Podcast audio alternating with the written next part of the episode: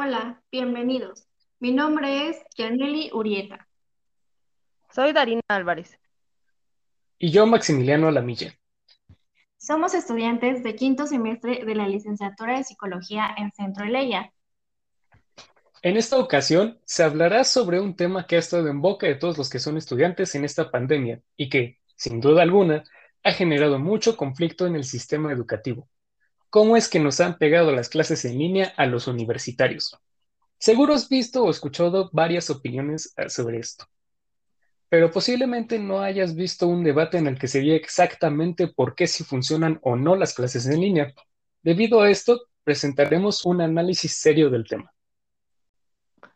Durante las últimas semanas hicimos una encuesta a universitarios de la Ciudad de México que han tenido que atravesar su educación superior en estos tiempos de crisis donde se les preguntó si pertenecen a universidades públicas o privadas, si sienten que han aprendido durante la pandemia, si les gustan las clases en línea, cómo las mejorarían y otras inquietudes que presentaremos a continuación.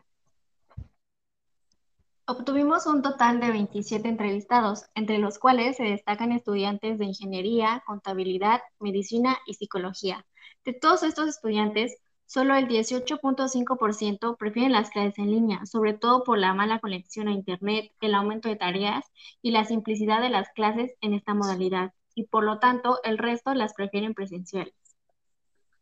Cabe aclarar que de los encuestados, la mayoría asiste a una universidad pública, teniendo pocas respuestas de privadas.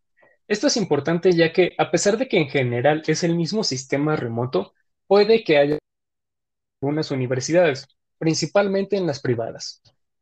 Excluyendo este pequeño detalle, las respuestas son variadas en cuanto a todo lo demás.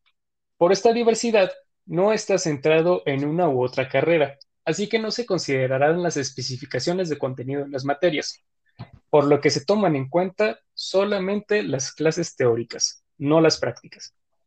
Y dentro de estas variaciones también se incluye el periodo en el que se inició con, con la pandemia. Es decir, hubo algunos que ingresaron a nivel superior durante esta o también que egresaron. Ah, ¿Cómo es su atención en clase? Se pensaba que la atención en clase en línea sería insuficiente o nula. Da la sorpresa que la mitad de los encuestados contestaron que sí podían prestar atención, al menos suficiente para recibir la información que el profesor da en su clase. Pero, qué complicado, ¿no creen? Seguramente si entraste a escuchar este podcast es porque has, estado en alguna clase donde tu experiencia fue gratificante o insatisfactoria. ¿Y qué crees? Hay muchos que están pasando por esta situación. Según la encuesta que realizamos, el 70.4% de los estudiantes se han vuelto autodidactas, lo cual al parecer es lógico y habla de una baja calidad en cuanto a la modalidad digital. Y esto lleva a un hartazgo por parte de los estudiantes hacia la educación digital y recurrir a lo convencional, como la preferencia de libros físicos a páginas en Internet, lo cual, por recurrir a diversos medios, les permite tener un panorama más general del contenido y ha vuelto a los universitarios más autodidactas. Pero con todo esto, si muchos logran poner la atención mínima requerida y están aprendiendo más por su cuenta, entonces, ¿qué es lo que vuelve tan malas las cátedras? La solución a la pregunta está en que todos en sus respuestas nos contaron que realmente no es el hecho de que sea por una computadora, sino por la mala implementación. Por ejemplo, el alumnado se queja de la insistencia por parte de los profesores en usar presentaciones y explicar el tema con ella. Pero seamos honestos, esto realmente no es ninguna novedad, porque incluso con el uso de un pizarrón lo que está escrito en él son cosas específicas del tema. Lo que cambia no es la forma, sino los detalles. Es decir, se extraña el contacto humano, como por ejemplo cuando estás en un salón y un profesor está explicando un tema. Se siente más dinámico porque el resto del ambiente es ambiente de clases. Ya sea que el profesor esté haciendo movimientos con la mano, paseándose por el aula, señalando cosas en la presentación o incluso el hecho por sí solo de estar consciente de su presencia mientras que en las clases en línea lo único que hay de ambiente de aula es lo que está en la pantalla. Lo anterior se explica por la forma en que funciona nuestro cerebro. De acuerdo con la teoría de atenuación de Treisman, el cerebro capta no solo lo que estás poniendo atención, sino absolutamente todo lo que está en el ambiente, pero de forma atenuada. Otro tema importante que retomar es que el hecho de que, ya sea en el mundo digital o en nuestra antigua realidad, se evita durante todo el trayecto de la licenciatura, que es no reprobar materias. ¿Ustedes creen que ha habido un incremento en las materias reprobadas? Se pensaba que sí, ya que ha sido más complicado dar un mejor desempeño. Pero en la encuesta todos los, entrevistados contestaron que no habían reprobado materias durante esta pandemia. ¿Qué influye en que se repruebe o no materias durante esta modalidad?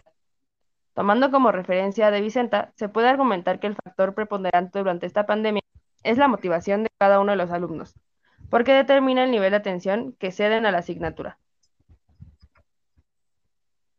Esta modalidad es una buena forma de seguir con el ámbito escolar, aclarando que tanto profesores como escuelas y también alumnos en general están poniendo de su parte, a pesar de la crisis. Sin embargo, hay muchas interferencias externas que hacen pesar esta modalidad, como por ejemplo el ruido familiar, el Internet y sobre todo las distracciones.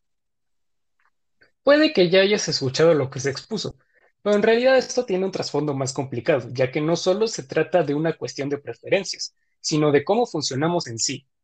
Lástima que no es como la teoría de atenuación de Broadband, la cual sí nos dice que solo captas a lo que le pones atención. Así que se podría decir que lo que falla no son las clases en línea, sino nuestro cerebro. Gracias, cerebro.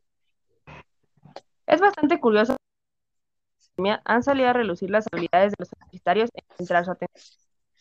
Tomando en cuenta las respuestas de los entrevistados, es complicado por toda la interferencia que puede existir en tu entorno. Sin embargo, tiene que existir una motivación suficiente para que el alumno pueda prestar atención de manera efectiva. Como menciona De Vicenta, el aprendizaje permite a los, organismos sensibles a las influencias del entorno y modificar su conducta por medio de la adaptación. Y es justamente lo que todos los estudiantes han hecho día a día con las clases en línea.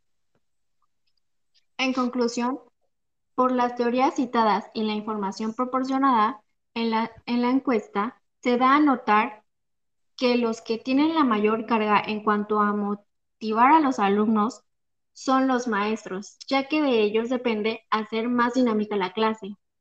Y si esta no es suficiente atractiva, los estudiantes buscarán otra forma alternativa de aprendizaje. Dicho esto, surge la siguiente interrogante. En cuanto a la clase en sí, ¿realmente están aprendiendo los estudiantes o solo asisten para probar sus asignaturas? Te agradecemos por tu tiempo y tu atención. Esperamos que este estudio te haya servido para tener un panorama más amplio sobre las clases online en tiempos de pandemia. Hasta la próxima.